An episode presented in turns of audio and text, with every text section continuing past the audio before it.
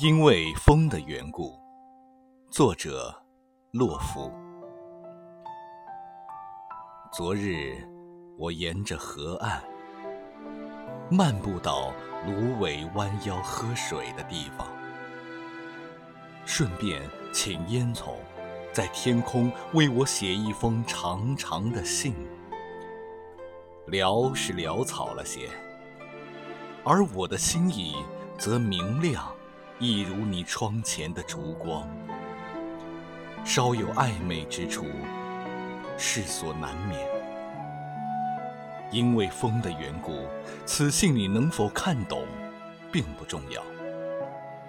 重要的是，你务必在雏菊尚未全部凋零之前，赶快发怒，或者发笑。赶快从箱子里找出我那件薄衫子。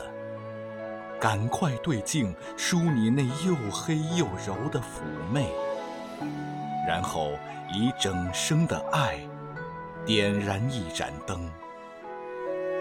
我是火，随时可能熄灭，因为风的缘故。